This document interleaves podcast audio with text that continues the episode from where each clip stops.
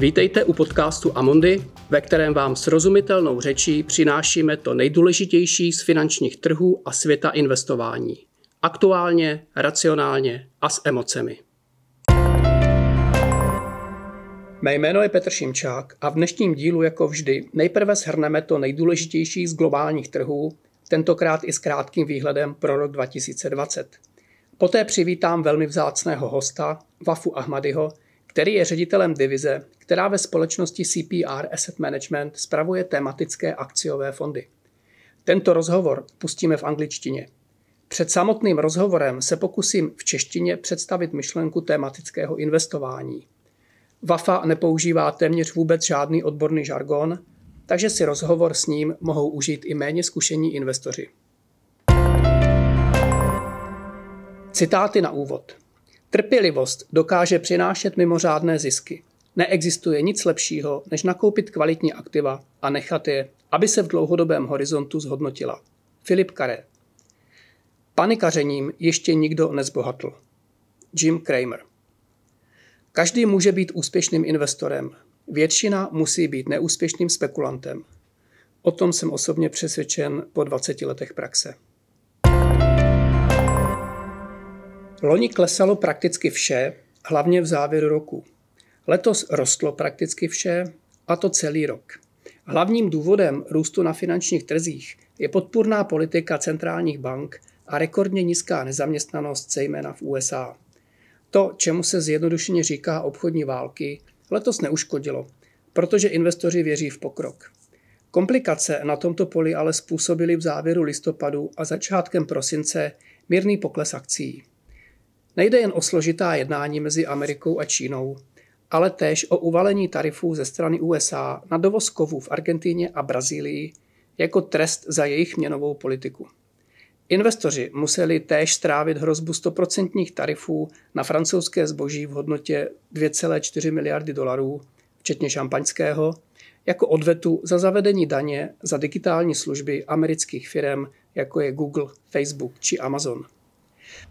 Amerika navíc uvažuje o tarifech na větší množství dováženého zboží z Evropské unie, opět jako trest za subvence výrobci letadel Airbusu. Takže když to zhrnu, firmám se daří velmi slušně, ekonomický růst zpomaluje zejména ve výrobním sektoru, globální obchod klesá, globální zadlužení roste, geopolitická situace je velmi rozjitřená, takže firmy jsou nervózní a odkládají investice, a také investoři jsou nervózní no a trhy rostou. Skupina Amondy zveřejnila výhled pro rok 2020 a link na celou prezentaci o 28 stranách najdete v textu popisu tohoto dílu podcastu. Já bych se nyní zaměřil na tři možné scénáře a rizika, o kterých tento materiál píše. Centrální scénář má 55% pravděpodobnost a počítá s tím, že podpora centrálních bank a vlád vykompenzuje obchodní nejistoty. Preferuje spíše americké státní dluhopisy s delší splatností a u akcí pak stabilní velké firmy platící vysoké dividendy. 15% pravděpodobnost má pozitivní scénář, který vychází z výrazného pokroku u obchodních válek, ve vytvoření nebo ve vytváření bankovní unie v Evropě a dále z vládní podpory ekonomik v Evropě, zejména v Německu. Bezpečné dluhopisy by v tomto scénáři ztrácely, protože by museli zlevnit, aby nabídli vyšší výnos a profitovali by inflační dluhopisy a rostly by samozřejmě akcie a zřejmě by ztrácel dolar. Pesimistickému scénáři pak přiřazuje Amundi 30% pravděpodobnost.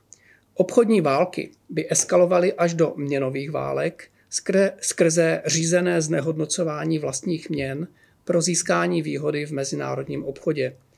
V Číně by došlo k tvrdému přistání ekonomiky do recese a další geopolitická rizika by ukázala svou stinnou tvář.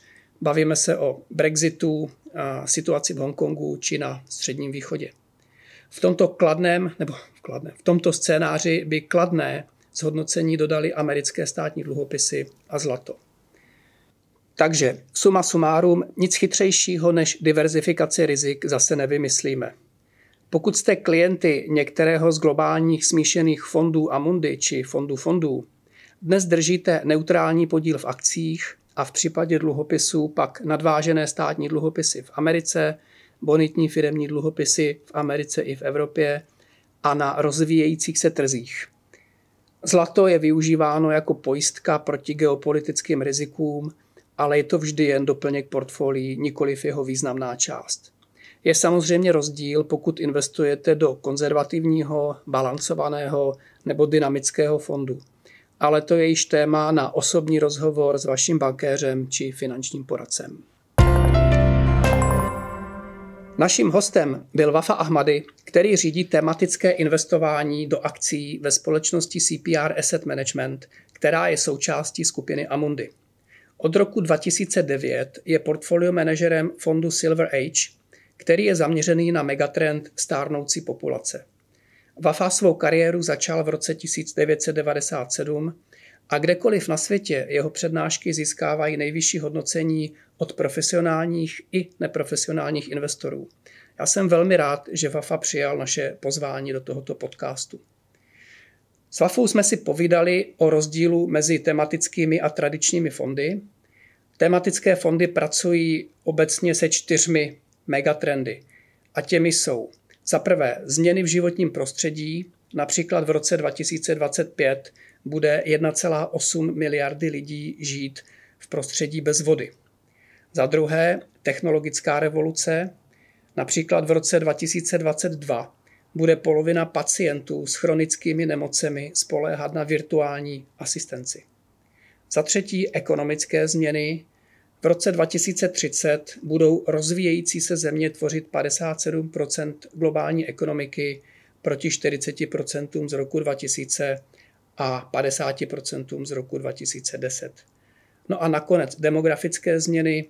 V roce 2050 bude na světě žít 9,7 miliardy lidí a tato populace celkově stárne. Aby bylo jasno, s těmito megatrendy samozřejmě pracují i tradiční fondy ale tematické fondy mohou být zaměřeny jen na některé z těchto témat a navíc tematický fond není úzce zaměřený sektorový fond, má mnohem vyšší ambice. Například eh, již zmíněný eh, fond Silver Age je globálním akciovým fondem, který investuje do firm, jež se zaměřují na takzvanou stříbrnou ekonomiku, což je eh, podle Oxford Economics termín, který popisuje ekonomickou aktivitu spojenou s, vlastně se spotřebou lidí starších 50 let. Bez hlubší znalosti by člověk měl tendenci zjednodušit toto téma na sektor farmacie a zdravotnictví. Ale tak to právě není. Stříbrná ekonomika je třetí největší ekonomikou na světě, hned za Amerikou a za Čínou. Je větší než ekonomika Japonska, Německa či dalších velmocí. Seniori jsou ve vyspělém světě nejbohatší skupinou obyvatelstva a jsou to nejdynamičtější spotřebitelé. Nejen z ekonomického pohledu je rozdělujeme pak do dvou skupin. Tou první jsou tzv. budoucí nebo mladí penzisté, lidé okolo věku 60 let. Ti se zaměřují zejména na turismus, často kupují luxusní zboží a služby, a chtějí a potřebují spravovat svůj majetek, jsou klienti farmaceutických firm, No a druhou skupinu pak tvoří lidé nad 80 let, jejichž potřeby pokrývají hlavně farmaceutické firmy a pečovatelské služby. A dokázali jsme identifikovat ve společnosti CPR po celém světě celkem 740 akciových titulů firem, ze kterých pak Wafa skládá globální akciové portfolio právě pod názvem Silver Age. Toto portfolio má podobu podílového fondu pro drobné investory ale také si jej ve stejném složení kupují některé větší eh, investoři, třeba penzijní fondy nebo pojišťovny. Takže tematický fond či tematické investování musí být více než jen sektorový fond. A musí být více než jen hezký marketingový obal. Wafa říká, že musí mít takzvanou strukturální alfu což znamená, že toto téma na dlouhém horizontu musí přinést přidanou hodnotu proti tradičnímu indexu, a to na straně výnosů i rizik. Poměrně podrobně jsme se spolu bavili také o nejúspěšnějším fondu CPR Disruptive, který se snaží najít firmy, jež mění a změní náš život a zaběhnuté business modely ve čtyřech tématech.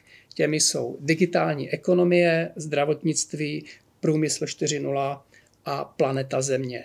Vše má společný jmenovatel v tom, že kromě tradičního dvojrozměrného světa financí, kde se posuzuje hlavně výnos a riziko, se do investičního procesu a do analýz dostává i třetí rozměr a tím jsou sdílené hodnoty, zejména pak udržitelnost.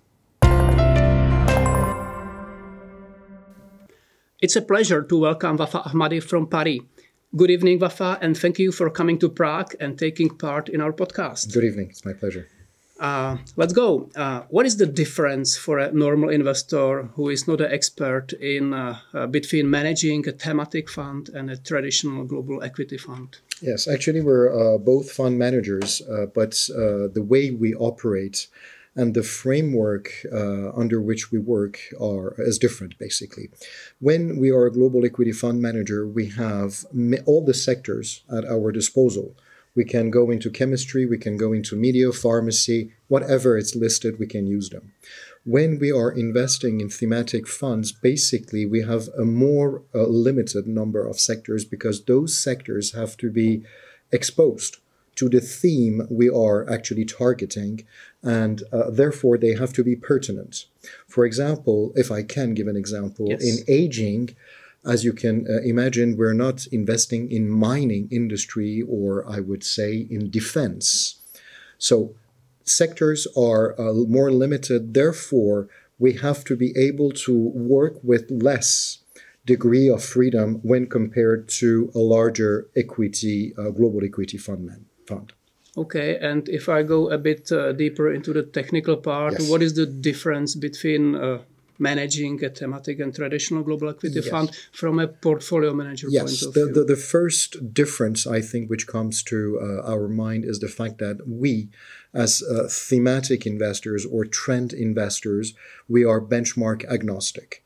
That means that we do not build our uh, portfolios versus a benchmark. We don't underweight, overweight utilities or telecom. This is not what we do. We want to be exposed to a theme which for us is capable of generating higher alpha and higher performance over time. Therefore, our aim is no matter where the benchmark is, our aim is to be as pure as possible and as exposed as possible to the theme and trend uh, we are working. Therefore, the risk management is slightly different from a global equity fund. We have to be able to measure our risk, but then we're talking about other measures than what we talk genuinely in, in, a, in, a, in a plain vanilla long only global equity fund. Okay. Um, so you, if I'm correct, your first thematic fund mm-hmm. was uh, uh, Silver Age, which uh, you still personally manage. Yes. Um, what is the long-term value added of the silver economy? What is it all Excellent about? question. Actually, um, what we do in thematic investing is to tap into the long term growth potential of trends we identify. Aging is being one of them. Actually, what we say is that we have started aging for already many decades, basically because we have longer life expectations and there are less and less children being born. So, the result and the outcome of all this is that uh, we are actually aging more and more. Okay. The question is, what does that bring to a to to, to a end uh, client when uh, he or she, uh, the investor, invest in this fund? Basically, exposure to higher growth. Because what we have been showing for the last 10 years, this fund exists, that in average, in average, stocks which are related to the theme of aging are growing at a faster pace in terms of sales and earnings. And as long as we are able to capture this growth, that means performance for our clients. And what's, once again, I'm not saying that this fund will outperform every single day, every single month, but there is greater, uh, you know, uh, a bigger, uh, faster growth we're exposed to, and then we try to transform that into uh, performance. And that is the fact that aging population is bigger and bigger. And how big is the silver economy? Is it investable universe, Oh, big, small? is it's it's it's huge and according to Merrill Lynch estimates uh, the aging economy around the world should reach around 15 trillion dollars by 2020 next year sorry and for and for the first time and that- that's that's an interesting anecdote for the first time in human history uh, people over 60 will outnumber children under 5 hmm it has never happened in the human history. So those people will need, growing people will need the same products and services, and hence they will be addressing higher demand to the sectors which are exposed to aging people. Okay, clear.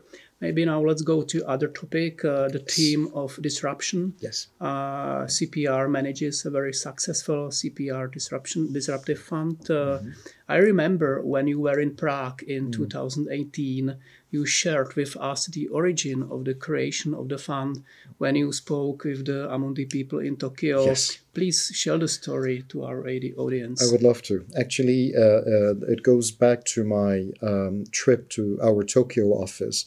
Actually, we run a very important business in, in, in Tokyo with almost 200 people and 200 colleagues uh, sitting in our uh, uh, Tokyo office. Actually, I was going and, and visiting our clients and prospects basically with the aging fund. And most of the time, our head of distribution, uh, Takaba-san, uh, came back to me and said, "Well, you know, Vafa-san, what is important for us is that we want to have a robotic fund. We want to have a robotic fund. Not once, not twice, not three times." When I came back to Paris, we sat down with uh, my team and we actually, I, I- told them, well, you know, um, there's a huge demand and it's coming back and you know back and back over and over so i think we have to think about a robotic fund one of my uh, actually teammates told me well you know robotic is is, is very interesting but ai is, is as interesting as robots so why shouldn't we have an ai fund i said well that's a good point then uh, the actually the current portfolio manager said well you know actually the mother of all this is big data. I think we have to have a big data fund. And we said, well, yeah, that's a, that's another interesting story. But when we thought, and it took us a real short time, we said to ourselves, okay, all of them are interesting, but what do they have in common? There's one thing. And all these businesses, all these trends, which are extremely interesting, are disrupting are changing the face of the industry into which they are born. And rather than going into a sector very narrowly defined fund like robotics or AI, we said, okay, we should open up the fund to all, all the spectrum of uh, disruption. And we have to bring to our investors the whole ecosystem. And disruption ha- happens other places, not only in tech, but in other dimensions. And this is the goal of this fund, is to bring performance and robustness. Okay. Uh, if I'm correct, uh, you identified actually four big disruption uh, dimensions the digital economy, healthcare, industry 4.0, and Earth. Maybe let's start with the Earth. Uh, actually, how managers like CPR can help the Earth, or what is the topic here? Oh, what is the topic here? Uh, the topic about Earth is uh, basically uh, what, what we call Earth is uh, uh, our environment. And there are uh, extremely powerful disruptive trends uh, which are happening in environments as well. First of all, um, well, usually uh, the question is about digital. What happens in the digital and in tech uh, uh, actually uh, dimension? But if you ask me about Earth, we have witnessed the battery revolution. A battery today, the size of a very small coffee table, can make a household with two children run for 48 hours. That was not even conceivable 10 years ago. Actually, the battery revolution is not only about Earth, it's what we hear, what we see in electric vehicles. Um, another one, and a massive, massive trend which is around us, it's about uh, precision agriculture. Precision agriculture is the contrary of what we have done in the 60s or maybe in the 70s, which is the productivist agriculture. Here, before putting uh, an unknown dose of fertilizer in the soil, we will be analyzing what the soil is missing in terms of minerals before putting fertilizer and maybe eventually burning the soil. Hence, in this way, we will actually optimize our our returns and our yield. So many, many, many things are changing. These are just two examples. Okay, maybe let's let's go uh, to the healthcare segment. Uh, yes. Please share with us the most exciting disruption uh, in the healthcare I remember that mm. in October, Wall Street was excited uh, by Biogen, mm. uh, which announced the progress in the treatment of Alzheimer's. Mm. Mm-hmm. Actually, how long does it take from Wall Street enthusiasm to the Main Street treatment? That's very difficult, but um, I think honestly, um, the markets get uh, interested in a plausible uh, treatments when the treatment has been uh, up after phase three. Phase three is before phase four, and after phase four is uh, the market comes, uh, the, the, the, the, the medicine comes on the market. And between phase three and uh, putting uh, the medicine on the market, there's 50% chance for the medicine to be on the market.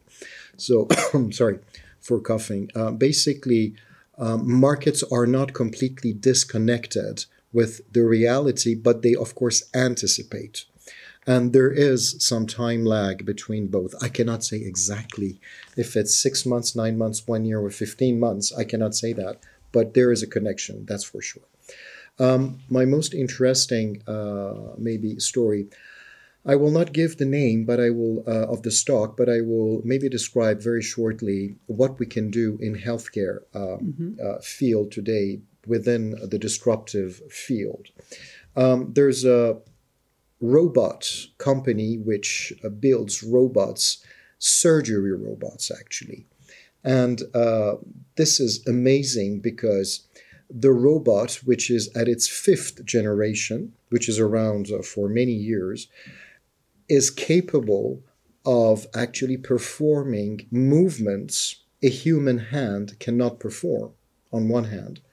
The second aspect of this is that it's amazing because if, I don't know, a surgeon is sitting in Prague and his or her, let's say, a patient is, uh, you know, is, is in New York, in Toronto, in Paris, or in Tokyo, the surgeon, the Czech surgeon, can operate the patient while the patient is sitting in another country, maybe distant by 10,000 kilometers by the same robot and by mm. performing movements his hand is not capable of performing. Okay. So, this is what we call disruption today, and this is how amazing our world has become in terms of tech enabled or industry enabled, I would say, equipments. Fine, exciting. Let's go back to the environment. Uh, uh, ESG mm-hmm. is more and more important among both investors and asset managers. Maybe uh, what is the role of the responsible asset manager on this field? Um, I would say three, at least. At least.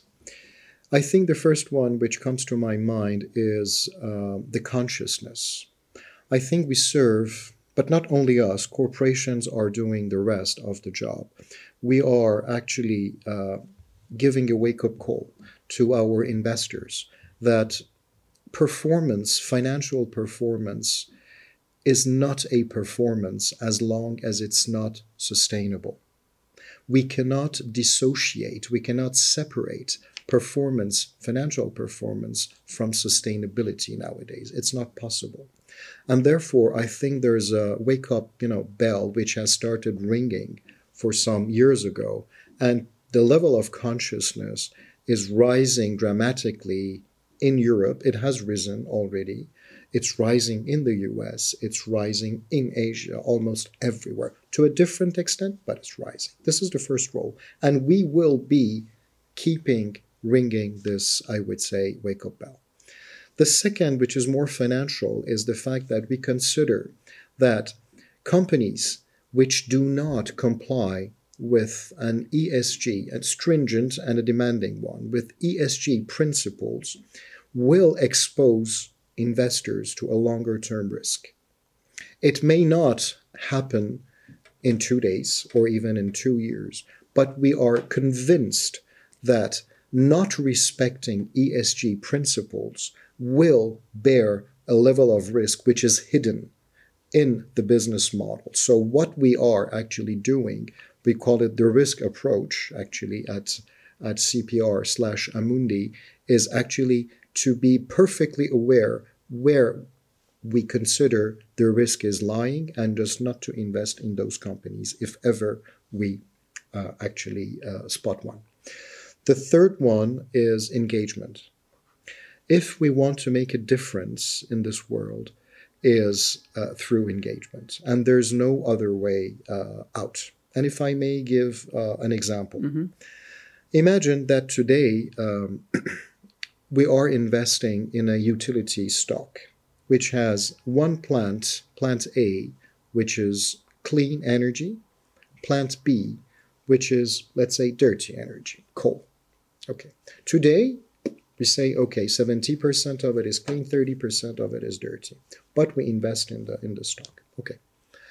Let's imagine tomorrow the stock, the utility stock says, you know, I have decided, we have decided to split the business between clean and dirty. Okay. What would be the stock in which, all things being equal, what would be the stock we will be all naturally investing in? The clean one, right? Mm-hmm. Let me ask the question Doing so, what has been our action for our environment? Tell me. Nothing. Absolutely nothing, because the clean plant was there, the dirty plant was there. Now they're separated, but you're not doing anything. The only way you can provide something is to engage with the company, to tell the corporation that, okay, if you have plant B, which is not clean, you know, we are running towards a catastrophe, environmental catastrophe within the next 60 to 70 years. We encourage you. We encourage you for the next coming 5 to 10 years to switch slowly, gradually, within your financial capabilities from dirty to clean. This is the only way we will do good to our environment. I really, I re- I'm really convinced of the fact that engagement of course, within the ESG field is the most powerful vector of communication. okay clear, understand. Maybe uh, can you briefly talk about three other major uh, trends uh, which I know that you have identified? You have uh, also portfolios and products built around these themes. It's like a climate change, education, yes. future cities. yes. Can we touch briefly these themes? Well, we can touch, uh, yes, briefly and in, depth, but um, just just let can me give. Um, I'm, I'm not sure if we have uh, time for our auditors but uh, education, let me give you one or maybe two statistics. Um, since the great financial crisis in 2008, 11 years ago, 99% of all new jobs, new jobs, which have been created in the US have gone to a person with at least one university degree. Mm-hmm. 99% of them. China is actually spending four more times money every year than it's spending on its defense. Actually, uh, education is 16% of Chinese budget. And there are many others. I will not, uh, you know, uh, give them all because we don't have time. Education has shaped our lives at least for the last hundred years. And with no doubt, it, w- it will continue to shape our lives for the hundred years to come. And we consider that this is one of the most fundamental growing trends out there.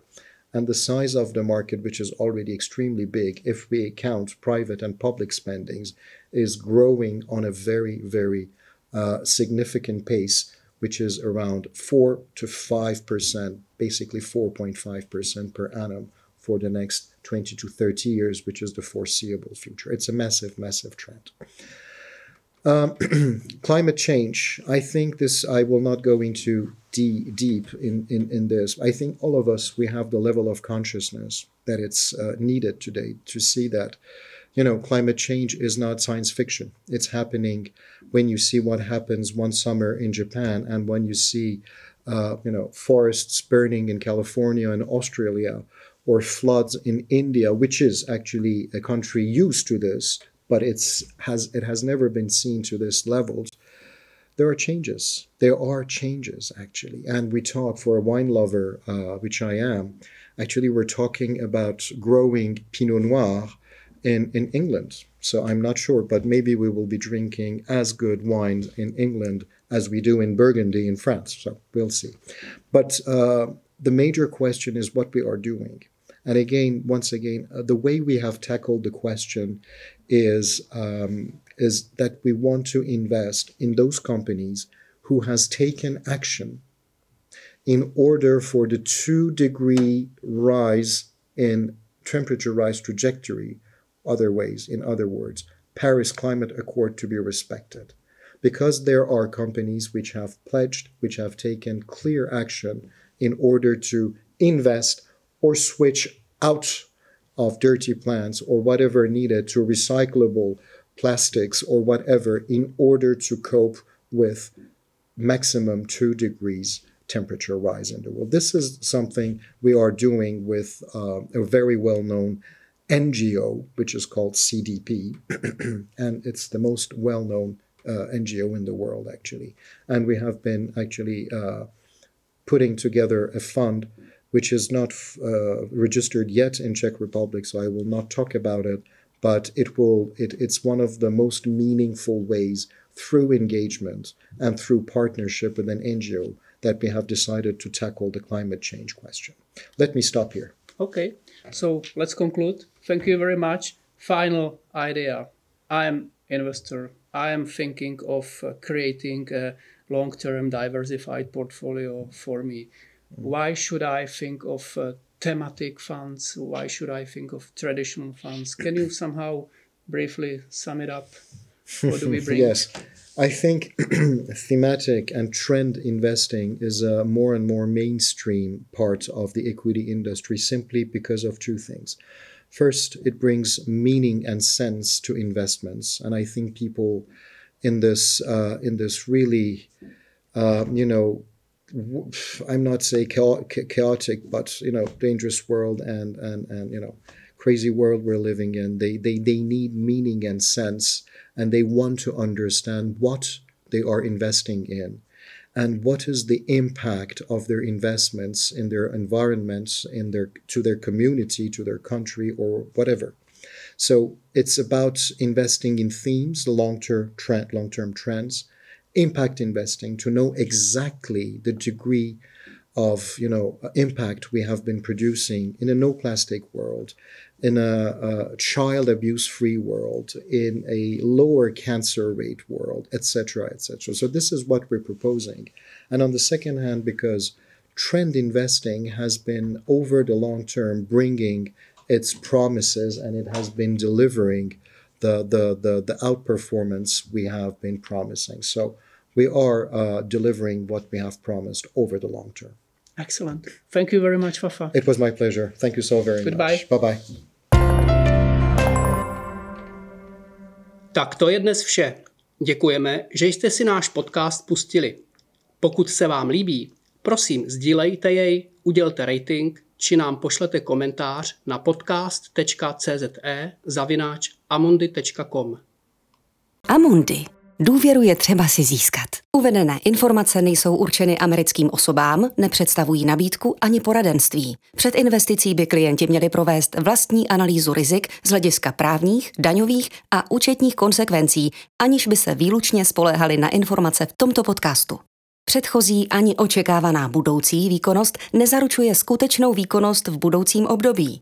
Hodnota investice a příjem z ní může stoupat i klesat a nejsou zaručeny jak návratnost investované částky, tak ani případné vyplacení dividendy.